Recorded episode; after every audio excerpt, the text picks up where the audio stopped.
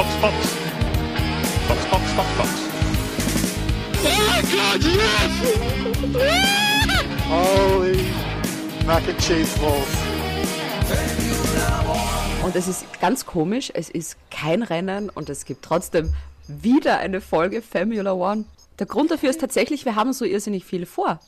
Auf jeden Fall. Und wir haben ja auch äh, mal jemand anderes dabei, der mit uns spricht. Und zwar zwei Kollegen, zwei Podcast-Kollegen aus Deutschland. Und zwar Sebastian und Florian von Stint, der Formel 1 Podcast.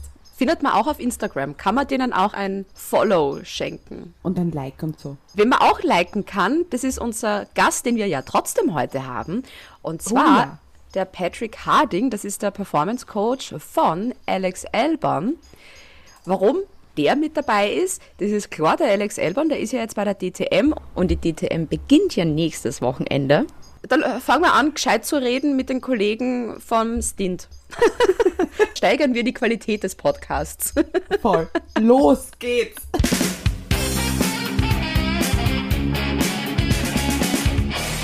es gibt ja eigentlich auch gar nichts Schöneres, wenn sich zwei Podcasts mal zusammentun und es ist richtig, richtig cool. Wir haben Kollegen aus Deutschland gefunden, die auch mit uns reden wollen. Die zwei Jungs von Stint. Ja, vollkommen richtig. Ja, wir haben zwei Mädels gefunden, die mal mit uns reden wollen, weil ganz ehrlich, ich muss gestehen, selten, dass ich mal mit Mädels über Formel 1 quatschen kann. Ich finde es mega cool, dass ihr das macht und ich freue mich riesig, Basti, du sicherlich auch, ähm, ja, dass wir mal irgendwie äh, Podcast-Kollegen treffen und mit denen einfach mal über unsere Leidenschaft quatschen können. Also ich bin mega, mega happy und freue mich auf die Folge. Wo seid ihr überhaupt zu Hause? Wo seid ihr her? Du, ich sitze in München und äh, bin Fernsehjournalist, Reporter und Basti, der hat es leider nicht weiter als Berlin geschafft. Ja, aber immerhin sitze ich auf einer Terrasse, mein Lieber, ja? Nicht in einem Zimmer, sondern draußen hier. Ich höre die Vögel zwitschern. Äh, ist ganz schön. Ähm, ja, auch nur Fernsehen. Äh, Frühstücksfernsehen seit eins.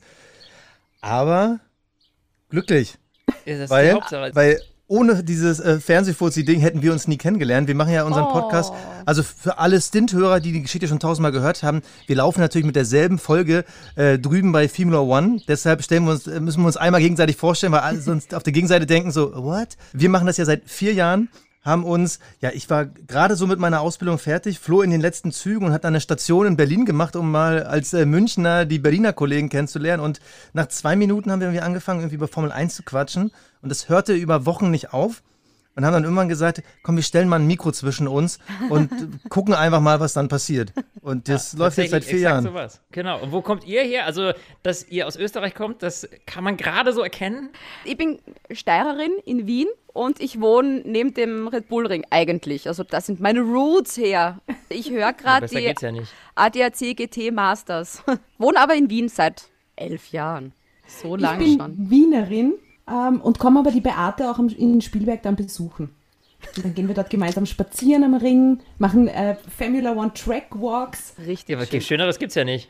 Ja, und Aber wir ihr seid beide beim Radio, ne? Genau, ich bin Korrekt. Moderatorin und die Caro ist beim Marketing. Und es ist halt auch da der Klassiker, ebenso am Montag, wenn man dann zusammensteht und dann findet man endlich bei den Kollegen jemanden, der auch über Formel 1 redet. Und ja, da gehen ein paar Kaffee drauf.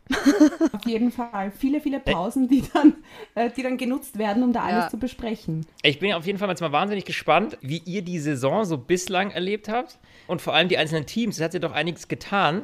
Wir fangen mal ganz hinten an und haben uns überlegt, dass wir mal mit, mit, über Williams quatschen. Die waren ja lange Zeit wirklich in der Versenkung. Äh, Gut, sind sie irgendwie immer noch. Aber ähm, habt ihr noch so diese Hoffnung irgendwie bei Williams? Oh Gott, ich sehe es lachen. Caro, müssen wir dir ein Taschentuch reichen? Bitte. Ich sage ja. Die Hoffnung ist da. Die Hoffnung lebt. Oh Gott, was trinkst du? Wer hat denn noch Hoffnung bei Williams? Äh, Das frage ich mich auch jedes Wohl Mal. ich. Wohl ich. Nicht mal mehr George Russell. aber ich. Also ich muss ja zugeben, für mich ist Williams sogar noch eine krassere Enttäuschung als die letzten Jahre, weil ich bin eigentlich in die Saison reingegangen und dachte so, okay, die Haars zu knacken, das machen die mit links und äh, na- nachdem die jetzt auch diesen Umbruch gestartet haben, die Familie Williams raus, Investoren rein, dass da vielleicht so ein bisschen Push kommt, dass sie vielleicht auch nochmal die Alfa Romeos angreifen, aber nee, sie sind nach sechs Rennen letzter und sogar von den Haars geschlagen. Ich meine, jetzt nicht nach Punkten, aber in der Rangordnung ist es ja, Ja. so. Und ey, das hätte ich nie gedacht. Also die setzen wirklich alles aufs nächste Jahr oder die haben einfach schon komplett aufgegeben. Ich verstehe Ja, die nicht das- mehr. Die waren Das ja am ja Anfang ja noch okay. Also so Ja. Bahrain war ja ganz okay. Imola war großartig von George Russell, weil man gedacht hat, yay, bald gibt's Ja. Punkte. Und dann so, okay, es gibt heuer wahrscheinlich doch keine Punkte. Ja, und die haben ja auch schon gesagt, relativ am Anfang, das war eigentlich so das, wo ich dann gemerkt habe, so, okay, das wird dieses Jahr nichts mehr, weil sie gesagt haben, okay, die Entwicklung, die lassen wir jetzt mal komplett liegen. Das war ja auch ein offizielles Statement und gesagt, wir konzentrieren uns nur noch auf 2022. Dementsprechend, zumindest für dieses Jahr, erwarte ich jetzt keine großen Luftsprünge mehr. Aber ähm, da muss ich tatsächlich Caro irgendwie ein bisschen recht geben, so die Hoffnung stirbt zuletzt. Also ich würde es mir auf jeden Fall wünschen. Und ich könnte mir vorstellen, dass zumindest, also dass es unter dem alten Williams-Clan jetzt irgendwie nicht mehr richtig vorwärts geht. Immer Geldprobleme, immer Finanzsorgen. Es ging immer weiter bergab. Dass es da nicht weiterging, das war einem schon irgendwie klar. Aber so neue Investoren und sowas macht ja immer ein bisschen Hoffnung auch irgendwie. Und deswegen äh, 2022, ne? Aber ich finde das schön, dass sich alle mal rausreden können auf, ja, nächstes Jahr dann, wir fokussieren uns aufs nächste Jahr. So, okay. Das, dann mache ich so ab jetzt Move. auch. Nächstes Jahr dann, das wird dann mein Das ist Jahr. immer so der Move, wenn du nicht mehr weiter weißt, ne? Aber es ist ja bei denen eh das gleiche wie bei Haas, die auch gesagt haben, ach, dieses Jahr, das, da fahren wir einfach irgendwie dahin und ja, schauen wir mal. Ey, jetzt ja, wenn mir sie mal fahren. nicht die Haars schlecht, ja? Also, ganz ehrlich, hätte mir irgendwer vor der Saison gesagt, ey, ihr werdet so viel über Haas reden nach den Rennen wie über Red Bull, Mercedes und äh, teilweise Ferrari zusammen, hätte ich gesagt, worüber denn? Ja, Mick Schumacher, okay, aber der fährt doch dann auch nur hinterher. Was will man denn über Haas reden? Und Haas hat uns einfach mit die geilsten Stories der des ersten Saisonviertels geschenkt. Ich bin Ja, dankbar nur für Haas. Also, das liegt ja an, an zweierlei. Also, wir haben auf der einen Seite irgendwie Mick Schumacher, natürlich der Sohn vom, vom großen äh, äh, Michael, und dann hast du halt. Ja, Nikita Mazepin. Es ist so, äh, also was, wir, wir haben uns in den letzten, man muss dazu sagen, äh, äh, und Beate, wir haben uns in den letzten Folgen sehr oft sehr dynamisch Kritisch, abwertend kritisch. geäußert. Sag kritisch, bitte.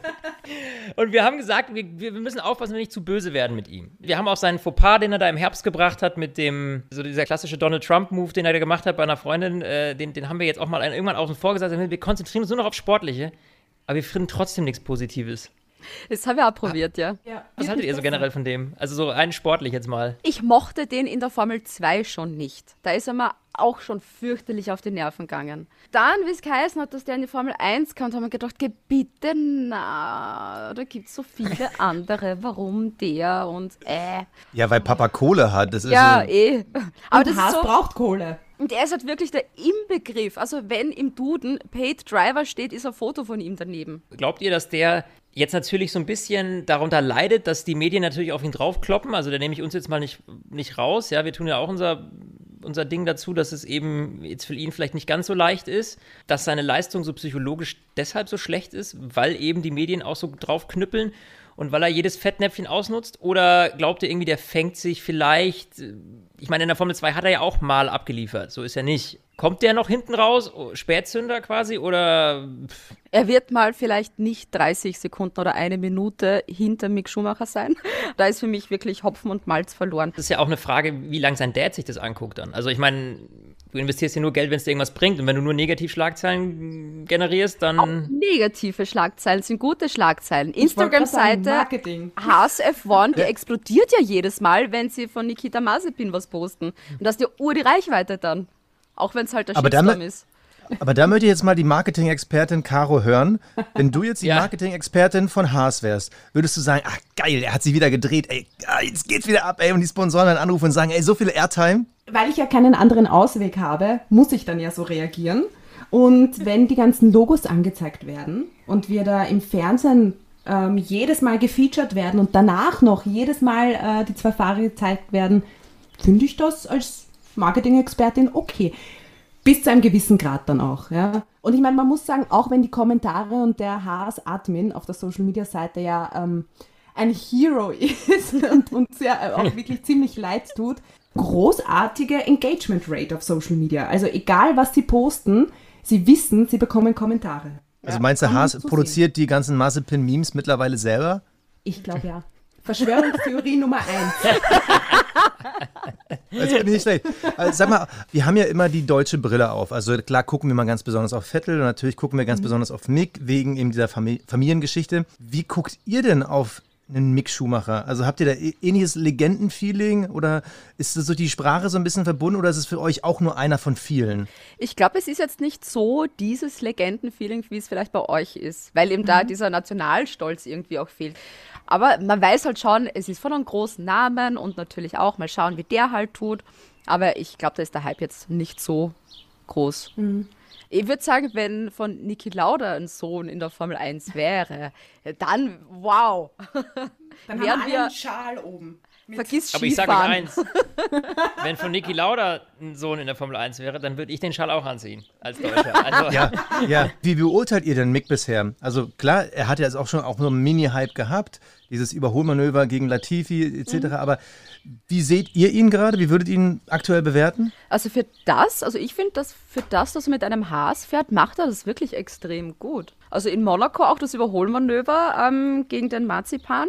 Also das war schon nicht schlecht. Und auch eben, man sieht auch immer den, den, den Vorsprung, den er hat zu ihm. Also der ist da schon, finde ich, in einem Haas in einer anderen Klasse als eben sein Teamkollege. also Marzipan merke ich mir, der war gut. Auf eurer Instagram-Seite merkt man ja auch mal diese kleinen Disse, so finde ich mal großartig. Aber er hatte jetzt auch schon einige Fehler. Also Mick ist jetzt auch nicht unantastbar gewesen. Also in Italien, wo er äh, unter nassen Bedingungen das Auto in die Wand wirft, äh, in Monaco konnte er im Qualifying nicht starten. Das war das einzige Qualifying, glaube ich, was er verloren hat gegen Mazepin bisher, ne? Er ist jetzt auch noch nicht unfehlbar. Er ist jetzt noch nicht äh, die geborene Legende mit diesem Namen. Na, das noch. Nein, das muss er sich auch erarbeiten. Also hat noch den Rookie-Bonus, ja? Natürlich, so wie es Yuki Tsunoda auch hat. Lass uns, lass uns mal die beiden Teams mal zusammenfassen. Sie sind die Schlusslichter. Wer wird am Ende der Saison als letztes ins Ziel trudeln? Glaubt ihr, die Haas vielleicht mal mit einem Mick Schumacher, der auch mal so einen Punkt abstaubt irgendwo? Oder sind die Williams schon eigentlich das bessere Team und werden sich auf Dauer durchsetzen? Also ich bin momentan total unentschlossen. Ich könnte es nicht sagen. Ich glaube, bei Haas werden noch ein paar DNFs dazukommen und dadurch wird Williams mit null Punkten wieder einen Platz nach vorn rutschen. Ganz ehrlich, da muss ich Beate zustimmen. Ich glaube nämlich tatsächlich, dass halt Latifi und Russell einfach die, die saubereren Fahrer sind als Team. Und durch Mazepin ist natürlich einfach die Chance hoch, dass er am Ende das dem Team versaut. Also bei Schumacher mache ich mir gar nicht große Sorgen, dass der nochmal den ein oder anderen Schnitzer bringt, ist ganz normal. Der ist Rookie und ähm, muss sich da erst dran gewöhnen. Aber das, was wir bislang ja schon gesehen haben, ist ja, wie wir gerade eben ja schon festgestellt haben, echt gut. Ja? Nur du musst halt als Team funktionieren und das, der, der, der Teamverbund von Williams mit Latifi und, und Russell sehe ich als deutlich konstanter als Mazepin und Schumacher. Ich glaube, das ist am Ende das Zünglein an der Waage, dass die als Team besser funktionieren. Man muss aber auch sagen, dass eben Latifi und Russell ja keine Rookies sind. Das heißt, sie haben ja schon ein bisschen diese Erfahrung. Ja. Aber ähm, auch wenn man sieht, wie sich vor allem der Russell tut, vor allem in den Qualifyings, dass er in die Qualifyings weiterkommt. Deswegen glaube ich, es wird ein Pünktchen geben. Es wird ein Crazy Race geben. Wie es jedes Jahr ein Rennen gibt, wo einfach alle durchdrehen und wenn sie mittendrin einschalten, sich denken, was passiert hier. Und genau so ein Rennen wird es geben und da wird es einen Punkt geben. Und wenn Wir das brauchen nicht, Wir machen ja einen Regentanz. Das hat einmal Genau. schon funktioniert. Das machen wir dann regelmäßig. Spielberg-Rennen 1 wird schönes Wetter und wenn es Spielberg 2 regnet, dann wisst ihr, ah, Formula One haben einen Regentanz gemacht. Ja, Okay, wir werden wird, achten. Dann, dann, dann ziehen wir unser Kapperl in, in unseren Awards. Ja. Ich, ich, ich glaube, das nächste Team, ich glaube, das werden wir so schnell abhaken wie kein anderes. Alfa Romeo ist so in the middle of nowhere. Man kann über die so irgendwie gar nichts sagen. Kimi Räikkönen, Antonio Giovinazzi, aktuell zwei starke Punkte. Beide Fahrer haben jeweils einen. Kann man über Alpha irgendwas sagen? Ich finde, Caro kann auf jeden Fall marketingtechnisch sagen, die, Sp- für die Sponsoren hat es sich nicht gelohnt, rein von der TV-Zeit. Leider, wenn nicht einmal, und das hat Beate in, einem, äh, in einer Podcast-Folge auch so richtig erwähnt, wenn nicht einmal auffällt, dass Alfa Romeo in die Box fahren als erstes, dann stimmt da was nicht. Das war das Zweites, bitte. Aber es hat ja niemand mitkriegt. Oder als zweites. Ja, also eben, Ja. das hat Ja. niemand mitbekommen. Das ist halt der Punkt. Also bei Alpha ist so, ähm, ich glaube, der ein oder andere Hardcore-Formel 1-Fan, der müsste wahrscheinlich erst nochmal online googeln, wer da überhaupt fährt. Ja, also könnte ich mir zu, könnte ich mir so vorstellen, ja. Also wenn wir uns jetzt wahrscheinlich nicht von morgens bis abends mit dem Thema befassen würden und äh, regelmäßig uns hinsetzen und Podcast machen würden, dann müssten wir wahrscheinlich auch erst zweimal nachdenken. Also weil dieses Team ist ja so unspektakulär. Aber so schade. es sagen, das Fahrt. Wunderschön gesagt. oder? Leute, grenzt mir nicht so aus. Er in Süddeutschland, er kann das noch ein bisschen verstehen. Ich bin hier sowas von nördlich vom Weißwurst-Äquator. So der einzige Preuße, der hier wirklich kein Wort versteht, wenn ihr irgendwie komplett durchdreht. Also, Also ihr merkt schon, Mädels, wir können dann bald zurück. zu dritt machen und Basti macht dann alleine. Oh, so ein Dreier-Girls-Podcast, wo du dann schön hier, schön hier Sehr gut, Cosmopolitan, sehr das gut, ist sehr schön. gut. Ja. You wish? Ja, also Alfa Romeo ist für mich, also Giovinazzi und auch Raikkonen, keine Ahnung, ich habe da keinen, schon fast keine Meinung zu denen. Aber es ist doch so schade, weil natürlich kann es auch sein, dass Kimi Räikkönen noch 20 Jahre fährt, aber die Wahrscheinlichkeit ist ja auch nicht schlecht, dass es seine letzte Saison ist und dass man so, so gar nichts von ihm sieht. Das finde ich why? so schade. Warum tut er das? Eben, das ist ja auch, die sind auch auf dem gleichen Level. Das ist ja das Nächste, wo ich Ja. da gar nicht verstehe. Weil der, wenn, dann muss ja der Kimi Räikkönen der Platz hier dort sein. Ja, aber nicht der Antonio Giovinazzi. Und lange Zeit habe ich mir echt gedacht, hey, Antonio, du bist echt gerade besser als der Kimi. Aber das ist ja echt diese Saison auch so ein bisschen, dass wir bei den alten Hasen irgendwie so einen leichten Abfall merken, gefühlt. Warum? Also- Weil sie alt sind, vielleicht. Oh, eine gewagte Schrecklich. Theorie, ich weiß. Der war ich Dieb, weiß. der war Dieb. ja, aber äh, vielleicht hast du recht, keine Ahnung. Also ich weiß nicht, was da manchmal los ist. Ich meine, Kimi ist zum Beispiel jemand, dem nehme ich halt ab, dass er sagt, ich fahre halt, weil ich halt Bock drauf habe. So. Ja. Der Rest ist mir wurscht. Ja? Also das ist aber so der einzige Fahrer von den alten Hasen, denen ich das so abnehme und die nicht irgendwie an verzweifelter Eitelkeit irgendwie äh, den Zenit überschritten haben und vergessen haben, dass man vielleicht am besten aufhört, wenn es am schönsten ist. Äh, sondern der macht's halt, weil er sagt, naja, was soll ich sonst machen? Also irgendwie äh, Autofahren halt, ne? Das ist so das, was ich kann und wo ich Bock drauf habe und dann tue ich das halt. Aber klar glaube ich auch, dass es bei dem natürlich, den das auch ein bisschen jucken muss eigentlich. Ja, ich meine, der Mann war mal an der Spitze und irgendwie geht es ja nicht bergauf, sondern bergab. Das ist immer so ein bisschen schwierig. Also, äh, Aber der wäre auch irgendwo anders gut aufgehoben. Also wieder so äh, zurück in die Rallye gehen zum Beispiel. Also das würde ich. Ja. Ich finde das fast cooler, wenn er dort wieder so richtig gescheit auf den Putz haut. Ich glaube, das passt auch besser mittlerweile auch zu seiner Mentalität. ja, könnte ich mir ganz gut vorstellen, ehrlich gesagt. Ja, lass mal. Wollen wollen wir es abschließen? Alpha, also da, Jetzt haben wir doch Ja, viel geredet drüber. wir haben jetzt doch fünf Minuten länger drüber geredet als nötig und Beim nächsten Team wartet ja wieder so ein alter Hase auf uns. Basti und ich haben uns ja riesig gefreut. Fernando Alonso zurück in der Formel 1. Aber irgendwie so richtig reißen tut's der auch nicht. Das war bei mir nur der erste Hype, weil man gedacht habe, oh mein Gott, Fernando Alonso ist zurück. Und dann habe ich mir gedacht, na wirklich jetzt? Warum tut er sich das an und warum tut er uns das jetzt an? Und Wir jetzt haben ja gehofft, dass da. der jetzt wieder so coole Sprüche bringt, weißt du, dass er wieder so dieses, äh, ich weiß nicht, erinnerst du dich noch an damals, als er da, als er rausgeflogen ist, da in seinem Liegestuhl an der Strecke saß? So den hier? Ja, geilste Szene GP2 ever. Engine, GP2 Engine. Ja, so, wo ist das? Das mit dem Liegestuhl, das hat er ja an Lando Norris weitergegeben, wo er dann Ja, ganz stimmt. Ja, traurig ja, ja, richtig. Ja. wird an Generationen dann weitergegeben. Er ist ja in den Rennen besser als im Qualifying. Also man sieht halt ganz klar, er scheint irgendwie ein Problem damit zu haben, ob es jetzt an dieser Generation Autos oder Reifen liegt. Aber die eine schnelle Runde ist halt nicht seins. Im Rennen merkt man, glaube ich, dann doch wieder die Erfahrung, er managt es irgendwie besser. Er kämpft sich auf jeden Fall nach vorne. Zweikämpfe, ich meine, in Bahrain, da gab es ja kurzzeitig Momente, wo er dann irgendwie gegen Vettel da wirklich eng geraced ist. Man dachte so, ach, ist ja wie, wie Geil. vor zehn Jahren. So, irgendwie, irgendwie geil, das, was wird denn das für eine Saison, ey, wenn, wenn Vettel und Alonso da wirklich wieder so fighten und irgendwie danach hat er sich einen Gefallen getan, wenn man jetzt die jetzigen Ergebnisse sieht? Also, er kommt zurück. Er ist zweifacher Weltmeister. Er ist jemand, von dem viele, also bei Flo und mir ist es auf jeden Fall so, sagen, das war einer der besten aus der letzten Dekade, den du eigentlich hättest in jedes Siegerauto stecken können und er hätte gesiegt. Und äh, der hatte halt Pech, bei Ferrari zu sein, zu einer Zeit, wo die halt nicht siegfähig waren. Oder ich sag mal so, an der Grenze. Ich habe das Gefühl, dass genau dieser Mythos rund um Alonso, der kommt gerade so ein bisschen Rostflecken. Also es ist noch nicht so, dass es weg ist, aber dieses, er kann dominieren, er ist immer der bessere Fahrer im Team. Gegen den Ocon, also ich habe das Gefühl, das kratzt gerade wirklich ziemlich an seinem Mythos. Ich glaube auch, das ist äh, auch wieder so ein geschäftliches Ding irgendwie. Eben, du hast das neue Team, du hast Alpine. Meinst du, Alonso macht dann, Business? Und dann, wenn die ihnen ein gutes Angebot machen und er sich denkt, ja, cool, ich bin da wieder dabei, die finden mich jetzt richtig geil wieder. Und die haben aber dann einen großen Namen und starten mit einem neuen Team in die Saison, wo sie für nächstes Jahr dann hoffentlich äh, dann ein cooles Auto dann auch wieder haben. Also, dass man da auch wieder so aus der, der Promotion-Gedanke irgendwie. Also das glaube ich nicht. Also ist. dass ein Alonso das wirklich für die Kohle macht. Ich meine, er wollte ja immer die Triple Crown, er wollte ja unbedingt Indy 500 gewinnen. Und stattdessen krübbelt er in der aber- Formel 1. Mu- Muss ja, nicht, muss ja nicht wegen der Kohle sein. Kann ja auch einfach sein, weil er dieses Feeling wieder haben will. Ich meine, Formel 1 ist natürlich nach wie vor der Rennsport schlechthin, wo du, sag ich mal, weltweit die meiste Publicity mitmachst. Das ist, glaube ich, unbestritten. Also selbst Indy 500 und Co.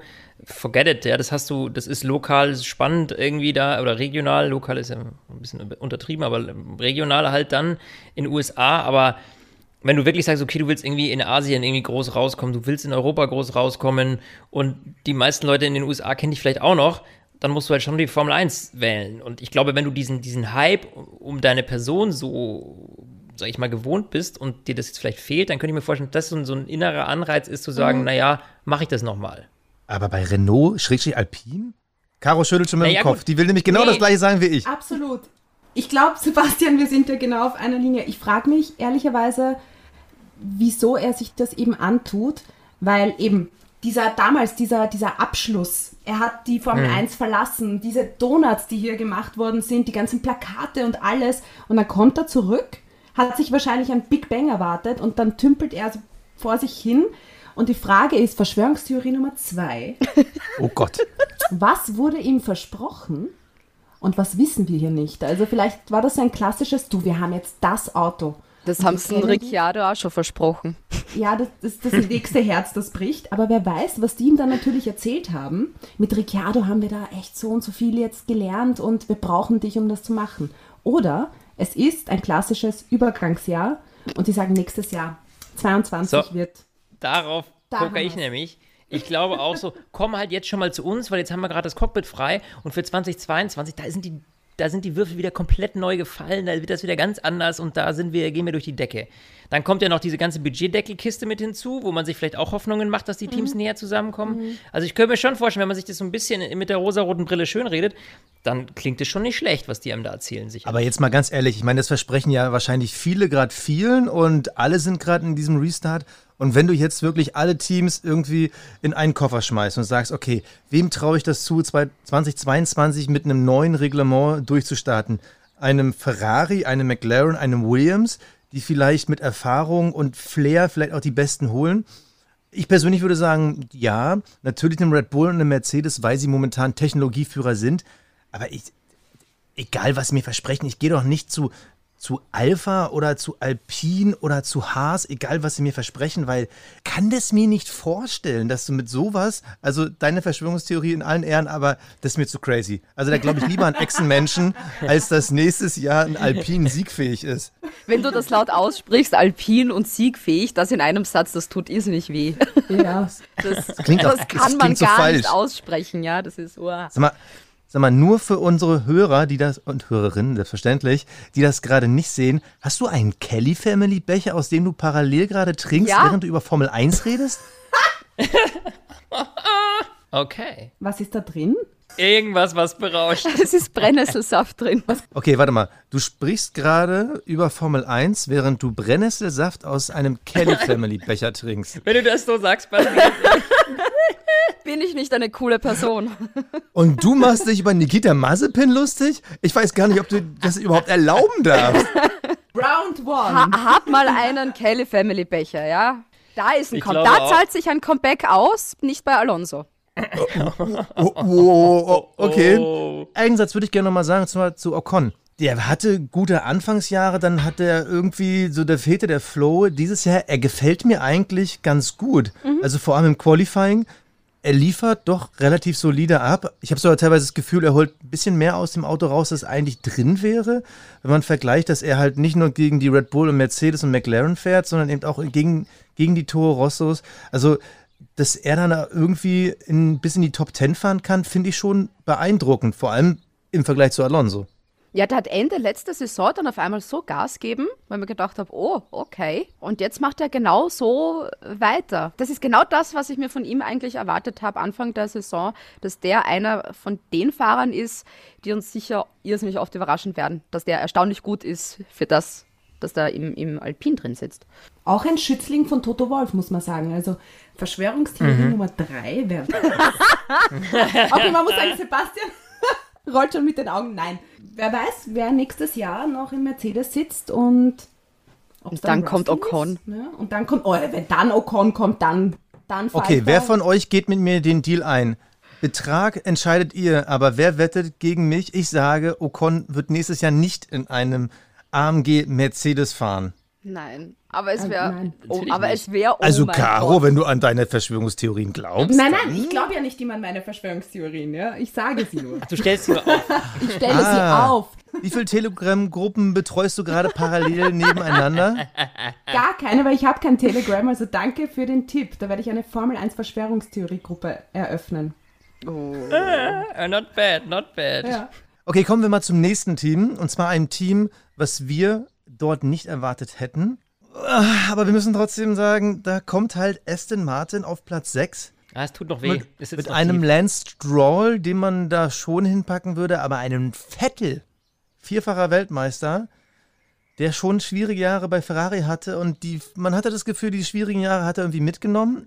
Jetzt hat er mit den letzten zwei Rennen mit Monaco und Baku gezeigt, fahrerisch hat er es noch drauf. Das Auto kann man da schwer beurteilen, aber insgesamt schon enttäuschend. Für das, dass die gesagt haben, wir wollen um Platz 3 mitkämpfen, hat sich das Thema mit Platz 3 relativ schnell dann erledigt. Ja. Und was auch so schlimm ist, ähm, die haben letztes Jahr so ein gutes Auto gehabt, wo die wirklich wettbewerbsfähig waren. Wie kann man das so verkacken? Weil so wenig Geld haben wir dann auch nicht. Nee, aber du, du, du, hast, du hast natürlich Hm. letztes Jahr 2019 ein Mercedes gehabt und äh, dieses Ja. Jahr dann halt, ähm, nee. Ich glaube, das lag natürlich letztes Jahr auch zum Großteil an diesem Vorsicht Verschwörungstheorie, Copy-Paste äh, von Mercedes, ja, also und dann das Bremsbelüftungsgate, nenne ich es mal, ja. Ich glaube, dass man sich vielleicht in diesem Jahr wieder ein bisschen mehr Eigenkonstruktion hergezogen hat und die lief dann halt nicht so gut wie die Ko Kopie von Mercedes letztes Jahr. Aber hey, 2022 Reglementänderung, bestimmt alles fürs Ja, ja. nächste Jahr. Natürlich. Wenn es einer schafft, dann Papa Stroll. Aber da muss man jetzt mal sagen, wo wir beim Thema Stroll sind. Also, wenn man sich mal die Paydriver in der Formel 1 so anguckt, auf jeden Fall ist Lance Stroll durch diesen ganzen Shitstorm um Nikita Mazepin total aufgewertet worden. Ja. Weil er war ja immer derjenige, so, oh, Papa zahlt und Paydriver und sowas, aber leistungstechnisch, ich sag nichts mehr über Lance Stroll, nachdem es mit Nikita Mazepin gibt, ja. Auch wenn Vettel schwierige Phasen hatte, gut, Vettel ist deutlich besser als, als Lance Stroll, auch was, wenn man jetzt mal die WM-Punkte anguckt, wo haben wir gerade Vettel mit 28, liegt natürlich auch jetzt an dem letzten Rennen, darf man nicht vergessen. Äh, auf Platz 9, Lance Stroll auf Platz 13 mit nur 9 Punkten. Dafür hat Lance in drei Rennen gepunktet und Vettel nur in zwei. Also, nur um das mal im Vergleich zu setzen, also so viel schlechter ist Lance Stroll da nicht. Und ich hatte, wir waren immer so hin und her gerissen, Basti und ich haben da lange über den diskutiert, äh, schon häufig und immer gesagt, ah, hat er es jetzt gepackt, ist er jetzt doch ein guter Fahrer oder doch ein Paydriver? Aber ich finde, so Stück für Stück kann man schon sagen, der Junge hängt sich rein und leistet solide.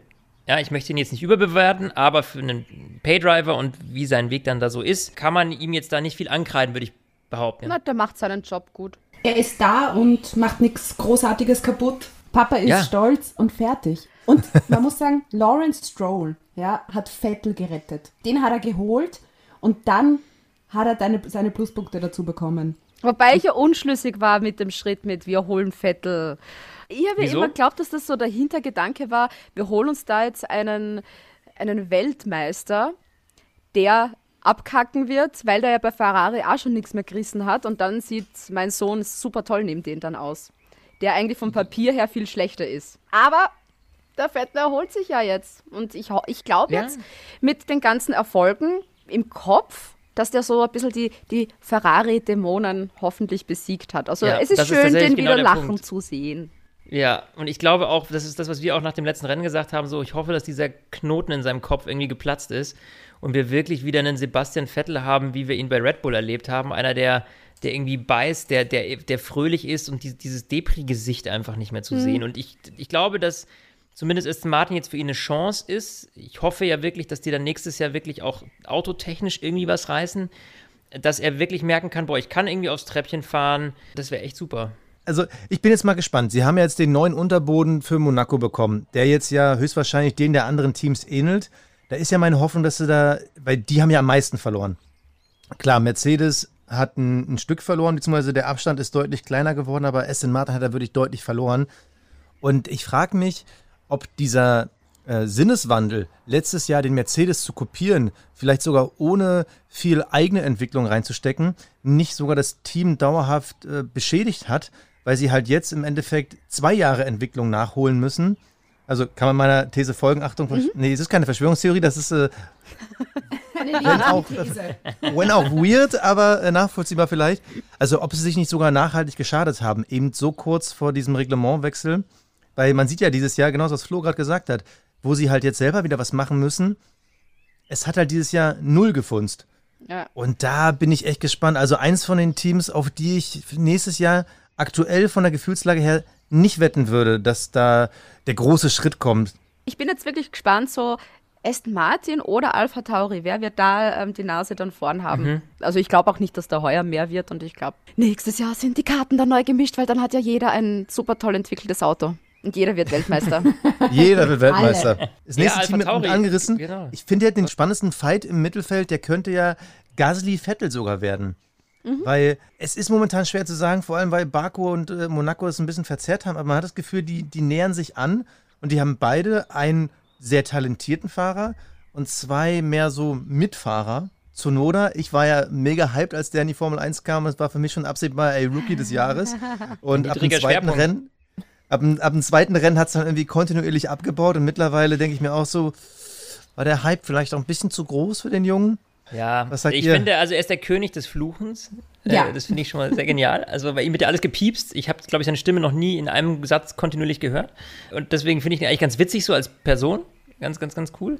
Ja, also so richtig umhauen tut er mich jetzt auch noch nicht. Aber das war jetzt auch für irgendwie so, das erwarte ich jetzt von ihm auch nicht, weißt du? Nee, aber es wirkt so ein bisschen hibbelig, habe ich das Gefühl. Ich meine, jeder kann Fehler machen, kein Problem, aber es wirkt immer so, dass die Fehler, die er macht, dass er da auch immer sofort irgendwie einen, einen Grund sucht. Und ich finde, er überzeugt mich auch gerade menschlich noch nicht. Da geht es gar nicht um dieses Fluchen, aber irgendwie, ich habe das Gefühl, der ist nicht so bei sich. Also fast noch mehr als Massepin, weil ich glaube, dem fehlen die Fähigkeiten. Und bei Zunoda habe ich das Gefühl, der ist so ein bisschen, der ist noch gar nicht da angekommen, wo er gerade ist. Der ist noch so richtig ungestüm, aber ich, das macht ihn auch irgendwie so erfrischend. Also ich würde den gern mal einfach einen Tag lang begleiten, über was der sich alles so ärgert. Ja. So, oh mein Gott, die Kaffeemaschine funktioniert nicht.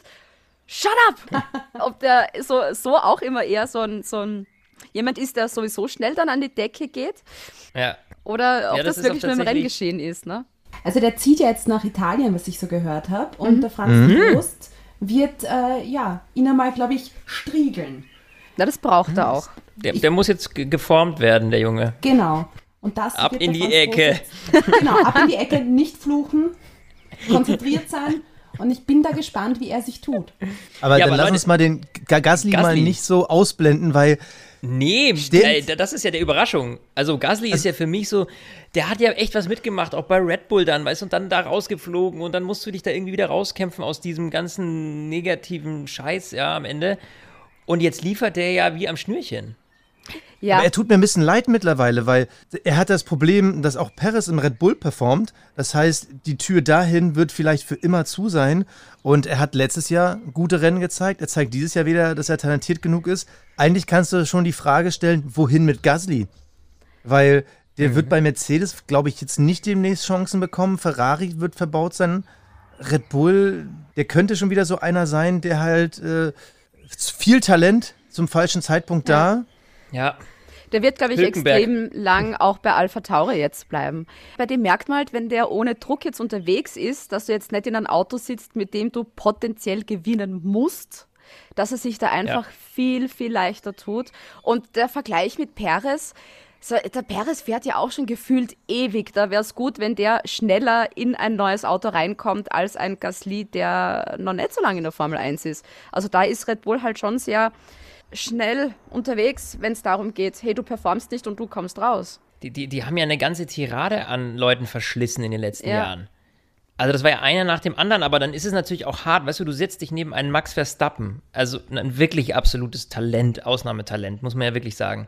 Äh, über den reden wir später noch, aber du kommst da irgendwie rein und dann wird erwartet, dass du innerhalb von irgendwie ein paar Monaten einigermaßen so ein Level hinkriegst, dass du mit dem irgendwie mithalten kannst. Also ich glaube, die Performance der Leute wie Albon, Gasly, Kwiat, die wird natürlich auch ein Stück weit geschmälert durch dieses extreme Gap, was da ein Max Verstappen aufmacht. Achtung, das ist jetzt eine, meine These, ist keine Verschwörungstheorie, eine These. Ich glaube, Gasly betet jeden Tag dafür, dass Hamilton aufhört als Weltmeister. Verstappen dann einem Ruf von einem Toto Wolf zu Mercedes folgt und dann wieder eine Tür aufgeht. Weil ich glaube, das wäre die einzige realistische Chance für ihn, nochmal in ein Top-Team zu kommen. Aber ich weiß meinst nicht, ob Red Bull das macht. So, okay, du, wir geben dir noch eine Chance. Ich glaube, ich schätze Red Bull so Ja, wieso? arg Wenn, ein. wenn Verstappen morgen weg wäre, was würdest du tun? Würden die denn so gehen lassen? Hülkenberg. Würde ich Unsere unterschreiben. Wunschvorstellung. Würde ich unterschreiben sofort. So sagen wir jetzt mal, äh, Christian Horner hätte keine Chance. So, wen würdest du dir holen als Red Bull? Ja. Aber ob er sich das antut, na, do, natürlich willst du dann in einem besseren Auto sitzen. Ja, nur die, die Frage fliegt deshalb schon aus dem Raum, weil warum sollte Verstappen in der aktuellen Situation das Team wechseln wollen? Gasly zu Alpine. Dann haust du Alonso raus, dann hast du Ocon und Gasly, hast du zwei französische Fahrer, das wird Brie und Baguette Na gut. wird das. Vielleicht erhöht sich dann das Budget natürlich. Als reines französisches Team Ja. ähm, wird das dann ja auch wieder verstaatlicht, vielleicht noch mehr und dann kommt wieder Kohle rein. Aber ich muss zugeben, die Vorstellung von einem rein französischen Team Finde ich auch nicht schlecht, ehrlich gesagt. Ist klingt gar nicht so, schlecht. Nee, ist gar nicht, gar nicht, gar nicht schlecht. Finde ich auch. Beate, schreibst du mit all diese Ja. Dinge? Wir müssen Und dann wieder- Teams. Frankreich fix im Rennkalender dabei, was da hast du unbegrenzte Möglichkeiten an diesem Wochenende und was du da alles machen kannst. Oh Gott, ich hasse Ja, die Frankreich-Strecke. Le Casselet, weil die ja diese ganzen Streifen von den Ja. Auslaufzonen, dass du aus der Helikopterperspektive So, nie wo weißt, wo hin? fahren die eigentlich gerade. Ja, das ist Also, wie in Texas. Fürchterlich. Wie in Austin, der gleiche Ja, Bums. schlimm. Ja, McLaren, Leute, jetzt wird spannend langsam. Also Lando, Lando, Lando, ich setze mir eine Kappe auf mit seinem Namen drauf. Ich finde den Typen einfach nur sensationell. Ich finde, der ist Ja. unterhaltsam. Ja, das ist schon mal, also der hat, der, der, hat- der hat einen richtigen Wert für dieses Team, weil er wahnsinnig unterhaltsam ist. Der zieht die jungen Leute ran, der ist auf Instagram echt die Macht. Und er kann auch noch fahren. Lando, von dem erwarte ich noch mega viel. Also der hat ja bislang wirklich mega gut abgeliefert. Und der ist so für mich auch der perfekte McLaren-Fahrer. Also der, der, der, der passt Ja. so gut in dieses Team rein. Das ist so schön. Ja, und ich finde aber, er macht die Marke auch jung und erfrischend irgendwie. Ja.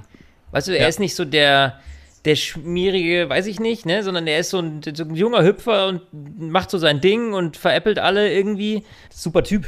Und er spielt Uno. Hat er letztens auf Instagram gepostet, er spielt gerade Uno. Das findet auch nur eine Frau geil, die äh, was Nesselkrautsaft aus einem Kelly Nein, Family Becher Brennnesselsaft. trinkt. Brennnesselsaft, das war's.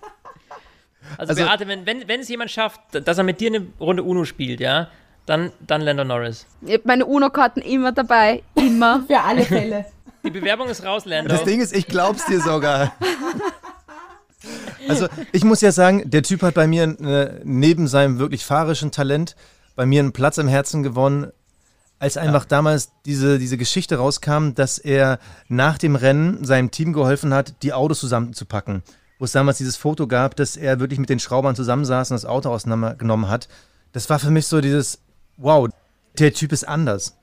Der, der Typ ist einfach anders. Der ist komplett anders als, die, als diese anderen Fahrer, die, auch wenn sie cool miteinander sind und dann siehst du irgendwie wie Ricardo und Verstappen irgendwie dann im gleichen Privatjet irgendwie da zurückfliegen und die sind irgendwie cool miteinander und denkst so, ah, das sind irgendwie coole Dudes, die haben Spaß und die sind nicht nur Konkurrenten, aber dann wirklich unterm Auto irgendwie auf dem Arsch zu hocken und das auseinanderzunehmen äh, mit so einem, keine Ahnung, 13er Maulschlüssel, so, das, das, das hat bei mir einfach so ein fettes Plus bekommen, Ja. dass ich den Typen, glaube ich, immer krass finden werde. Und ich glaube auch, dass sie natürlich vorhaben, mit ihm Weltmeister zu werden. Und ich glaube auch, dass er so lange bleiben würde.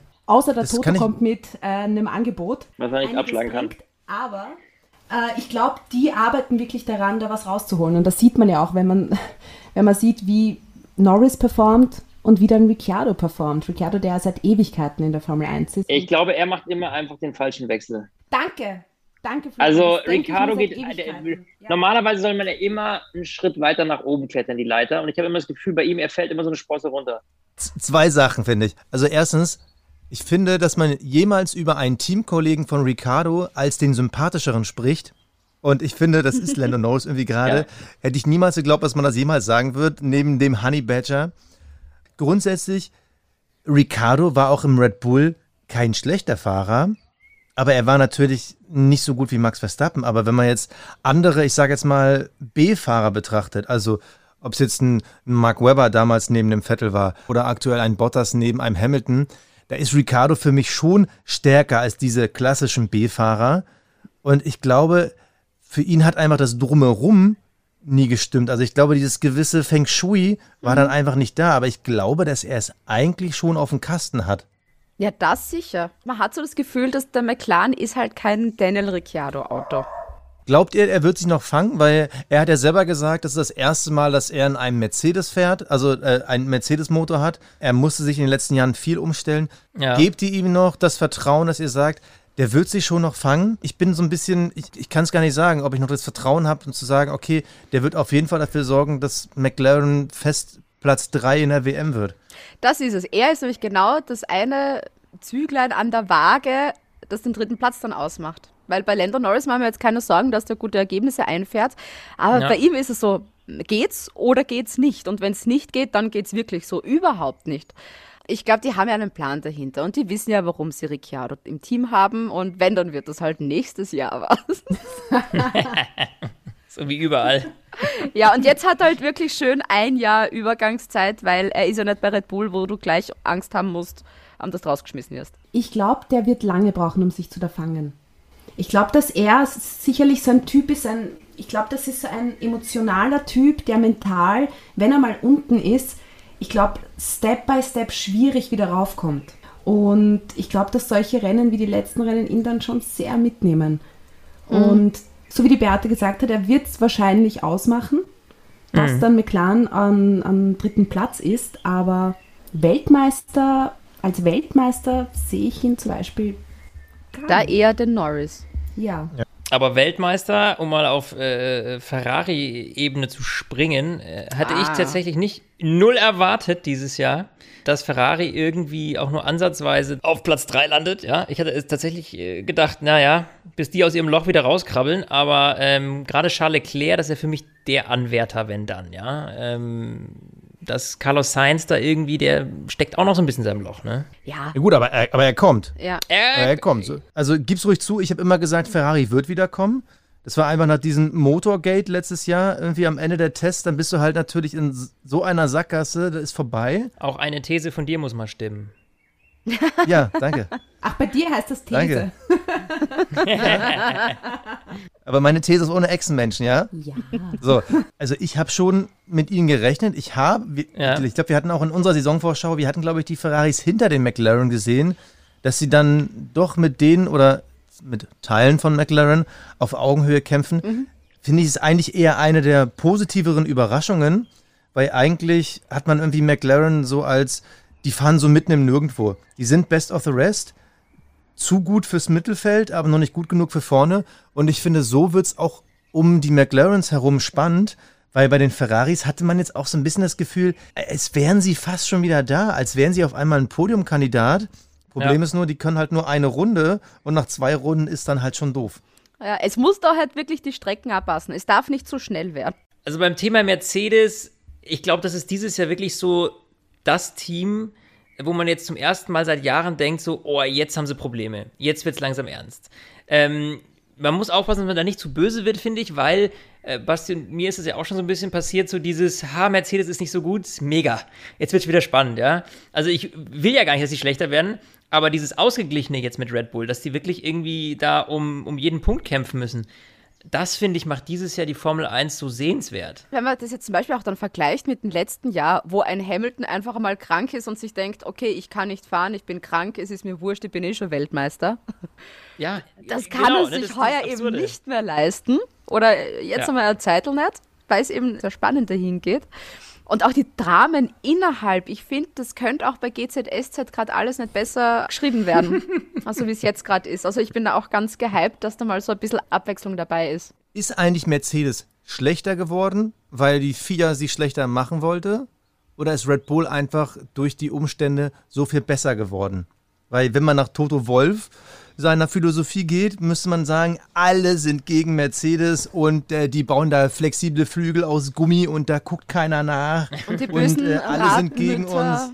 die sind ja auch gegen uns. Ja, die Radmütter sind mittlerweile auch aus Papier. Und nicht zu das ist ja vergessen, dieser Magic Button. mit der Magic Button, welcher Idiot hat den da reingebaut? Also jetzt mal, um, mal, um mal so, so, so, einen harten, so, so einen harten Satz rauszuhauen. Ist Mercedes für euch in der Krise oder ist das jetzt, sagen wir mal, ein, einfach nur ein kurzes Tief?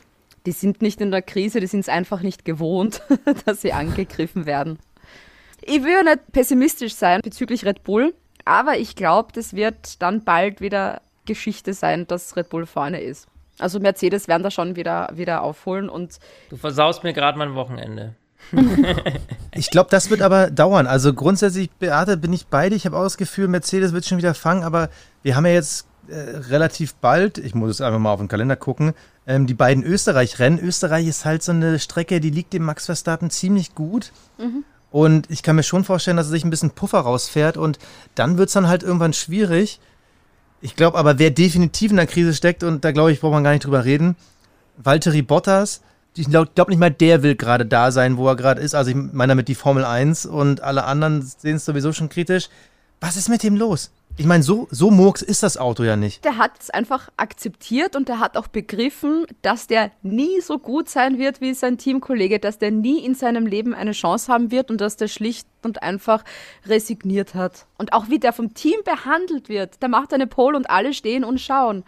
Dann ist das Drama beim Boxenstopp mit der Radmutter und dann gibt Toto Wolf ihm die Schuld mit, hey, du bist aber da ein paar Zentimeter, bist du schon falsch stehen geblieben, ja? Glaubt ihr, Bottas äh, Zukunft ist eigentlich jetzt erledigt? George Russell nächstes Jahr im Mercedes?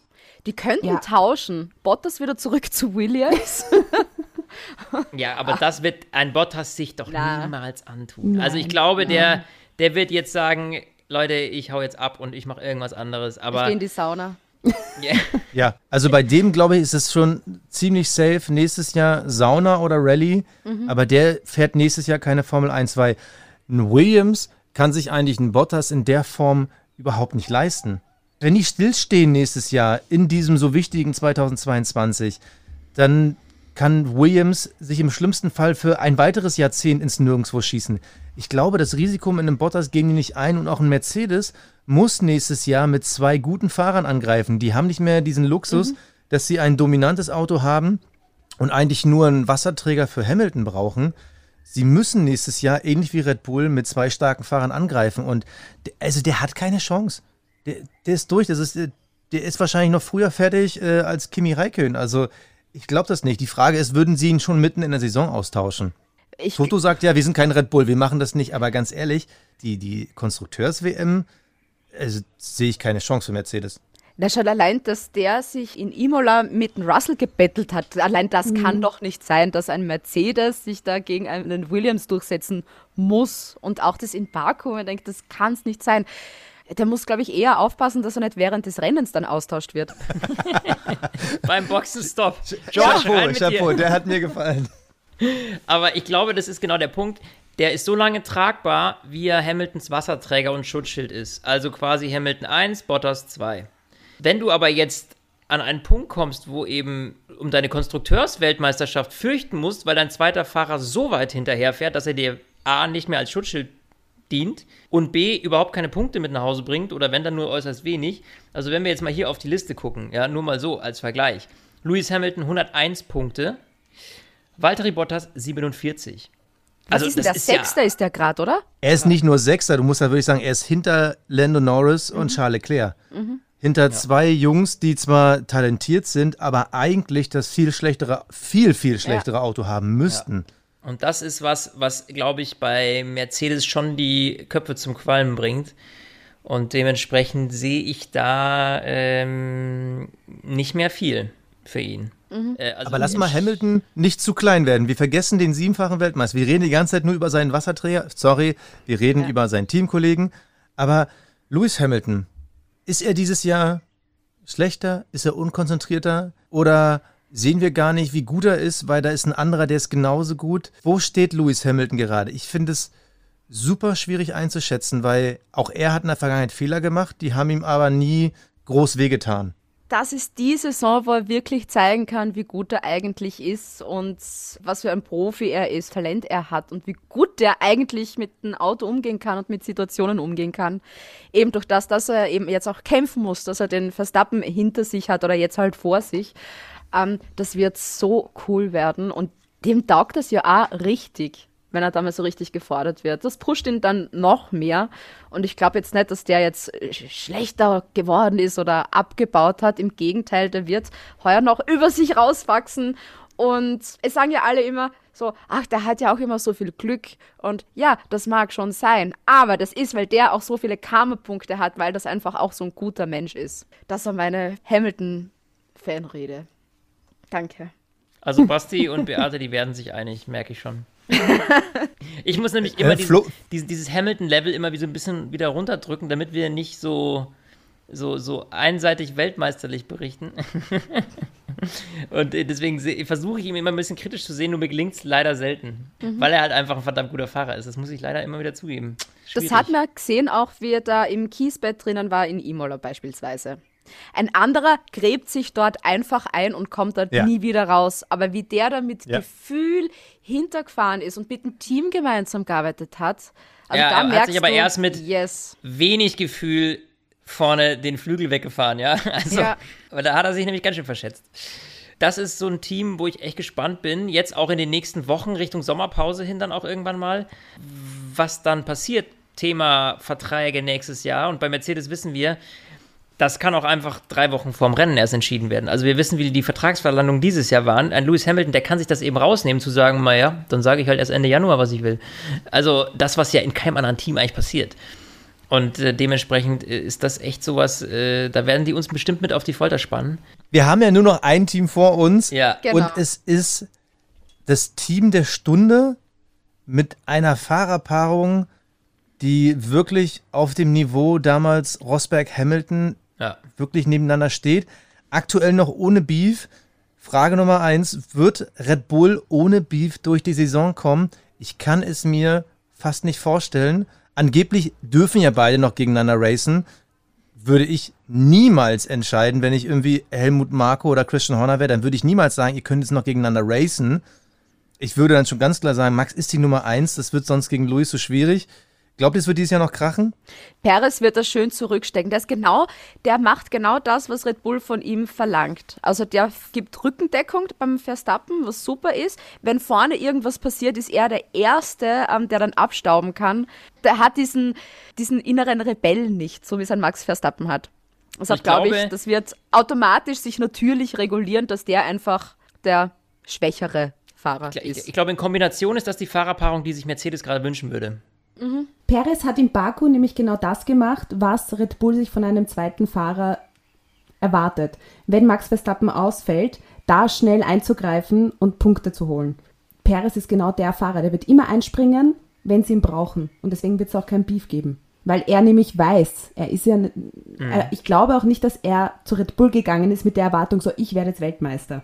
Ich glaube, der ist natürlich mit der Erwartung hin- hingegangen, ich habe einen Sitz. Ich finde, jetzt habe ich übrigens doch noch eine Verschwörungstheorie. Ich bin immer noch der Meinung, Red Bull hat in Baku den Boxenstopp von Perez absichtlich versaut, weil Perez sonst äh, mit einem Overcut Max Verstappen überholt hätte. Und dann hättest du ein Problem bekommen an Red Bull Stelle. Da, mein Gefühl sagt mir, das war so. Und das wäre ein Zeichen davon, dass sie als Team extern eingreifen mussten, weil sie ihn nicht über Funk kontrollieren konnten. Dass er es nicht mit Biegen und Brechen auf der Strecke versucht hat, halte ich eher für vernünftig. Ich meine, er ist 31. Er ist bestimmt froh, dass er so spät in der Karriere noch in ein Top-Team gekommen ist, aber dass der jetzt schon aufgibt oder sich da irgendwie begnügt mit der Nummer 2, das kann ich mir nicht vorstellen. Und man darf ja auch nicht vergessen, er hatte ja auch Pech in Bahrain in der äh, Aufwärmrunde, als ihm da das äh, Auto abgestorben ist. Der Abstand ist ja auch nicht realistisch, der aktuell in Punkten da ist. Perez hätte ja schon noch mehr holen können. Und äh, mein Gedächtnis ist gerade so ein bisschen trüb, aber auch Imola war ja jetzt nicht so schlecht für ihn. Ja. Meine Hoffnung ist, dass er noch um eine Weltmeisterschaft kämpfen will und ich glaube, da wird es noch Beef geben. Ich glaube, der ist einfach dankbar, dass er noch einen Sitz hat. Ja. Aber lass uns dann mal den Fokus auf Max Verstappen legen. Also, wir reden seit Jahren davon, dass er eines der besten Talente seiner Generation. Ich würde sogar so weit gehen, er ist das beste Talent seiner Generation. Die, die Fahrer, die jetzt Richtung Anfang, Mitte 20 gehen, da scheint er ja was Besonderes zu haben. Und jahrelang hat man gesagt, ah, der hat es einfach so krass drauf. Und dann hat er das erste Mal wirklich ein WM-fähiges Auto und auf einmal nutzt er das. Wird er der nächste Abo-Weltmeister? Hat man bei ihm wirklich das Gefühl, das wird einer, der geht halt nicht nur mit einem Titel nach Hause, ist er vielleicht sogar derjenige, der den Rekord von Michael Schumacher, Lewis Hamilton angreift? Oder sind wir alle noch so ein bisschen rosa Brille, Ja, weil wir sagen, ist- endlich ist da ein Fight? Das Thema mit diesem Rekord und Abo-Weltmeister, das ist, glaube ich, in der aktuellen, wenn wir jetzt mal die nächsten paar Jahre uns anschauen, nächstes Jahr hast du eine Reglementänderung, die das ein oder andere so ein bisschen durcheinander würfeln könnte. Dann hast du in ein paar Jahren ja schon wieder eine neue Motorengeneration, die vielleicht kommt. Die kann auch wieder einiges durcheinander würfeln. Also eine Konstante, die du, wie du die letzten Jahre eigentlich hattest, seit 2014 bis jetzt, die wirst du in den nächsten Jahren nicht mehr so haben. Und wir wissen ja immer, sobald es eine Reglementänderung gibt oder einen krassen Schritt, wird alles Mögliche durcheinander geworfen und dann hast du wieder die Ära von einem neuen Team, ja? War es mal die Ära Ferrari, war es die Ära Red Bull, war es die Ära Mercedes? Ja, also da hatten wir immer solche Reglementsprünge drin. Diese Konstanz im Reglement, die war ja jetzt einigermaßen lang, ja, gerade beim Thema Motor und da hat der Mercedes wirklich eine richtig gute Schraube gedreht, ja, dass die da sind, wo sie jetzt sind. Und ich glaube, dass das in den nächsten Jahren eben nicht mehr so viel Konstanz bringen wird. Das habe ich mir letztens auch gedacht, wo ich meinen Enkelkindern erzähle, damals als ein Team siebenmal hintereinander einen Weltmeistertitel geholt hat. Damals, als es noch nach Benzin gerochen hat. Ich sehe Red Bull sogar als den Top-Kandidaten für nächste Saison mit dem ähm, neuen Reglement, weil sie halt eigentlich seit 2009 konstant zeigen, dass die Ingenieure, die sie haben, vor allem, also nee, die, nicht vor allem, sondern einfach äh, die Jungs, die halt dieses Auto um den Motor drumherum bauen, echt Ahnung haben. Dass es eigentlich immer nur das Problem war, dass sie halt einen schrottigen Motor hatten. Und so eine Konstanz. Ich meine, in einer Saison sind sie bei den Konstrukteuren nur Vierter geworden. Ich gebe zu, ich habe gerade parallel bei Wiki geguckt. Das war 2015. Aber ansonsten immer eigentlich tendenziell Erster, Zweiter und ein paar Mal Dritter, aber immer vorne mit bei. Da hast du schon bei anderen Teams andere Schwankungen gehabt. Und ich glaube, dass du beim Red Bull immer gut aufgehoben bist. Ich glaube, Verstappen ist so oder so da ziemlich gut aufgehoben und hat die Chance auf den Abo-Weltmeister. Aber hat er genug, um die, diesen Lewis Hamilton zu schlagen? Und da sage ich mir, es wird dieses Jahr nicht passen. Ich glaube, am Ende wird dieses gewisse je ne sais quoi, dieses, ich kann dann doch im entscheidenden Moment im Rennen auf einmal Qualifying-Runden fahren. Ich bin halt der Typ, wenn alle Einstop fahren, sage ich zehn Runden Verschluss, ich hole mir nochmal äh, einen zweiten Satz und fahre auf einmal zwei, drei Sekunden Ja. schneller pro Runde. Und ich glaube eben, das macht diese, diesen Wahnsinn Lewis Hamilton aus, dass er erstens die Erlaubnis hat, so, so eine Risiken zu gehen. Zweitens, dass im Kopf parallel alles einschätzen kann. Ich glaube, der kann an zehn Sachen gleichzeitig denken. Und dann hat er eben noch dieses gewisse Etwas, das auch wirklich umzusetzen.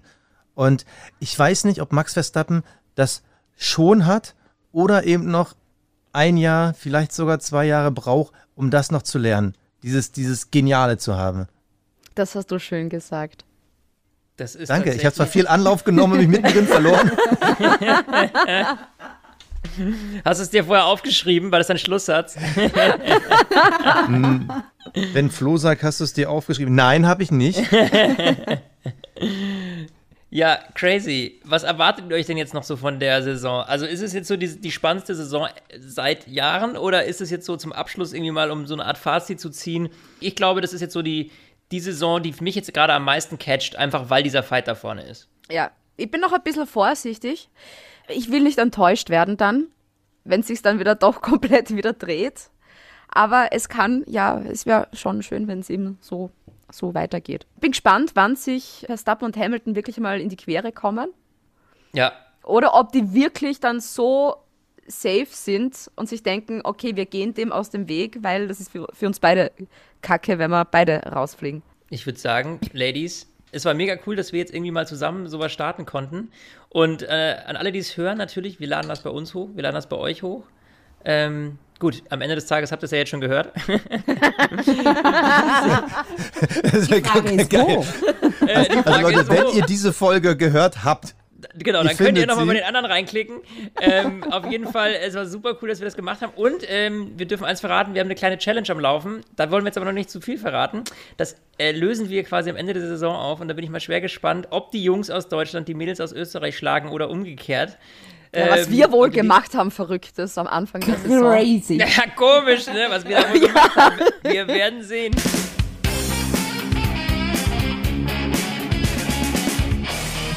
Und jetzt natürlich auch noch wie versprochen unser anderer Gast, der Patrick Harding, der ist Performance Coach von unter anderem Alex Elborn und auch vom Ollie Caldwell, der in der Formel 3 fährt. Und es war so lustig, wir haben ja mit dem das Interview schon aufgezeichnet, da war ja Drive to Survive ja schon heraus. Und, liebe Leute, Schaut euch den auf Instagram an, dann wisst ihr, wie der aussieht. Man kann mit dem ein super Drive to Survive Trinkspiel machen. Jedes Mal, wenn man den Patrick sieht, muss man was trinken und der kommt so oft vor. Ich wollte gerade sagen, Achtung, Spoiler. Das wird ein, heftiger, ein heftiges Spiel. Den sieht man immer irgendwo. Der heimliche Star von Drive to Survive. Voll. Wie ist es eigentlich zur Zusammenarbeit mit Alex Elbon gekommen und wie schaut da die Arbeit jetzt zurzeit aus? Alex was going to Formula One, didn't have a trainer. Um, we got put in contact through Hinsa, caught up, had a chat. He talked about what he was looking for from a trainer, from a performance coach, and you know, I discussed my philosophy and how I like to work with my athletes, and yeah, we, we started working together, and that was it. It was both our both of us together. It was our first years in Formula One at Toro Rosso. So it, it was quite a nice way to do it because we we were basically we were on a journey together. You know, he was obviously learning a lot about the technical side, and I was trying to make it look like I knew what I was doing for the first couple of races.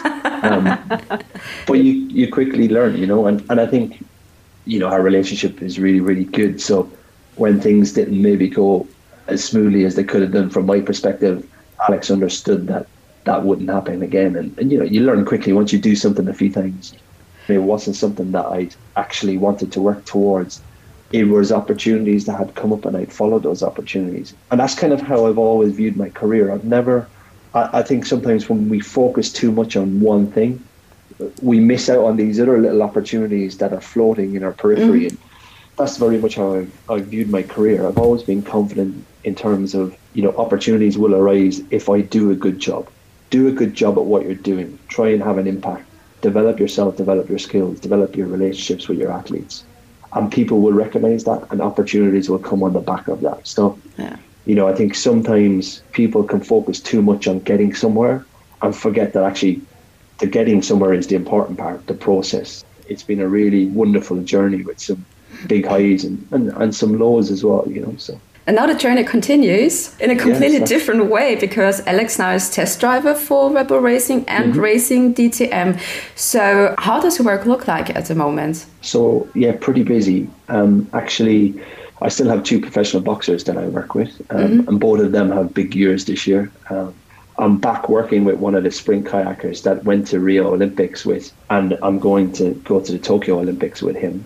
Um, so that's been that's been a really interesting step back in time.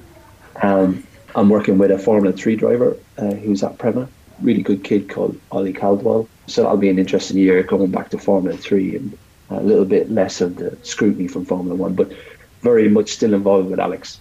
Um, so training one two days a week with him, supporting him in, from a physical perspective and supporting him from a mental perspective, um, emotionally as well, and being with him on test days and when he is testing. Um, you know, I can be in contact with my athletes no matter where they are in the world. You know, you know, you can put a nutritional plan in place, you can put a sleep plan in place, you can put a jet lag strategy in place, you can prepare warm ups and cool downs, and you know, we can have chats about his performance, and, mm-hmm. and I can all do that. I can do all that, remotely. You know, so yeah, it, it'll be an interesting year for Alex. It's not a lie; he's not happy, and that's a mm-hmm. really good thing. You know, he's not happy with the decision, but he's a professional and he's doing everything he possibly can this season to keep himself in the hunt for a, for a seat for 2022. I'm constantly impressed and in awe of his mental resilience and his attitude to when the setbacks come in his way, how he views them as a challenge and views them as a way, mm-hmm. just another step in his career. You know, you, you know, you're allowed to have those couple of days where you, you, you just feel really pissed off and you're, you know, life's not fair and the decision's not fair. But very much he switches back into, right, how do I get myself back into a seat for 2021? Yeah. And if you look at last year, what we saw from Alex was the development of a young driver on a on, you know on the front end of a quick trajectory of development and i think we forget you know we we assume that time and time and exposure means experience and performance so that we expect this exponential line that okay, you've had five races now, so you're going to be exponentially better than you were five races ago. But you know, young athletes don't develop in that way. They have what they lack is consistency and, and experience and learning, but that takes time. The biggest thing for us is if you look at his last two or three races, mm-hmm. he was incredibly strong, and he, you know, he fought right until the very end. You know, last race and Yeah. Abu Dhabi, he's chasing Lewis down. If there was two or three more laps, the likelihood of him catching Lewis quite high. So, you know, that demonstrates the character of the guy, um, and that's what makes me so confident that, you know, 2022 we could very much see him back on the grid somewhere. And let's talk about the stories. What is one of your most memorable moments whilst working um, in Formula One?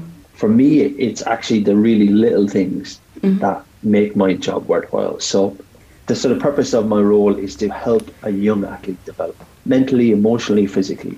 And actually, for me, my philosophy is what I'm trying to do is support the development of the individual.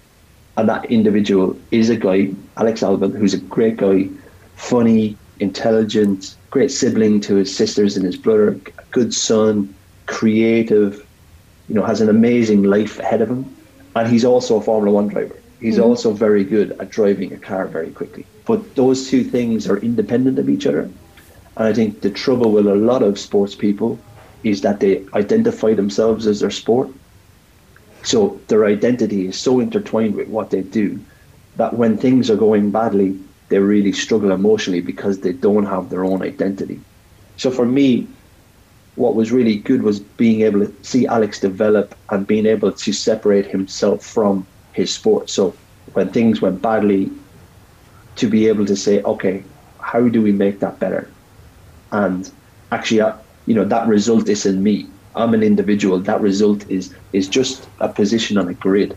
And at the end of the day, that doesn't really matter to me. So the most touching moments for me were were conversations that we would have around performance or life. And there's a couple of specific ones where he would just ask me something very insightful that demonstrated he had had a thought process. But there's some really, I mean, look, there's some really cool moments. You know, Monaco being on the grid, and you know when you're in pre-COVID time when you could, you know, when the teams on the grid could be bigger and you stayed right until the cars pulled away for the for, formation lap. And I mean, Monaco, the, the grid is so tight and you're literally heels to the wall and the cars, like, the cars are just like driving past. It's the adrenaline buzz is incredible. Yeah. And then just seeing him get that podium in Magello was really, really special. Having to work for it and, you know, two red flags. He'd had a, you know, difficult start on the first red flag, another red flag, but had a better start. And then being able to take Ricardo around the outside, Alex's signature move, which didn't always work out, as, as Lewis proved. Um, first race of the year, but we won't talk about that. Um, another demonstration for me of the mental resilience, staying true to your philosophy of how you want to drive. You know, it's a move that you can deliver under high stress and execute that with the level of ability that he did, and to take third place was something really special. So, yeah, that, that you know, there's there are different moments. One is Yeah. yeah, kind of a bit of a sports fan, you know, seeing him up on the podium and with the champagne and just seeing that joy in his eyes. And the other is as a performance coach, which is, you know, fundamentally how is he going to get better at what he does and, and seeing those changes in his behavior and development of his awareness around how he needs to, to grow as an individual, um, not just as a sports person. Of course, there are many people who are not into Formula One, and they always say Formula One is not a sport because they only drive cars. What would you say to these persons? It's up there with the most physically demanding sports I've ever worked in. Okay. it, it's it's this thing of oh well they sit down and drive a car. Okay they, they do. But if you take you know even a small example of the physical demand if you take the sequence of corners through maggots and beckets at silverstone mm-hmm. you know they're a 10 12 11 13 g corner se- sequence.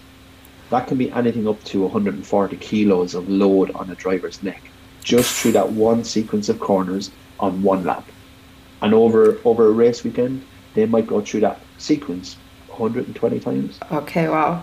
And and that's just one small example of the physical demands of mm-hmm. what what a Formula One driver goes through. That's not even and, and you know we just touched on the technical component of it, the speed of of thought process to be able to just manage the steering wheel and to do all the engine changes and all the switch changes that they need to do. But also they need to have the racecraft to be able to overtake and defend and you know the strategy in a race to be able to manage their tires. Yeah. Incredible, you know, if not the most technically demanding and physically demanding sport combined that I've ever worked in. Ich finde den Patrick so verdammt cool. Also der schafft es auch, mich zu motivieren, ähm, sportlich zu sein, glaube ich. Ich wollte gerade sagen, ich hätte ihn auch gerne als Coach. Und das war's. Es war jetzt eher eine irrsinnig lange Folge, weil es ja eine Spezialfolge war. Voll. Die nächste wird wieder normal, oder? Hätte ich gesagt. Da machen wir Ja. einfach Rennanalyse aus Frankreich. Und wir hören uns dann alle nach dem Frankreich Grand Prix wieder. Hast du jetzt eine neue Floskel oder was das? Sagst ja, die mehr? Isabella hat mir geschrieben, weil sie so viel, so Mitleid mit mir hatte, dass ich keine Floskel mehr habe, dass sie mir die Floskel geschickt hat. Dann sage ich jetzt mal auf Wiederhörnchen und bis bald. Oh, das findest du lieb? Oh, ja, das finde ich lieb. Fox, Fox. Fox, Fox, Fox, Fox. Holy mac and cheese balls.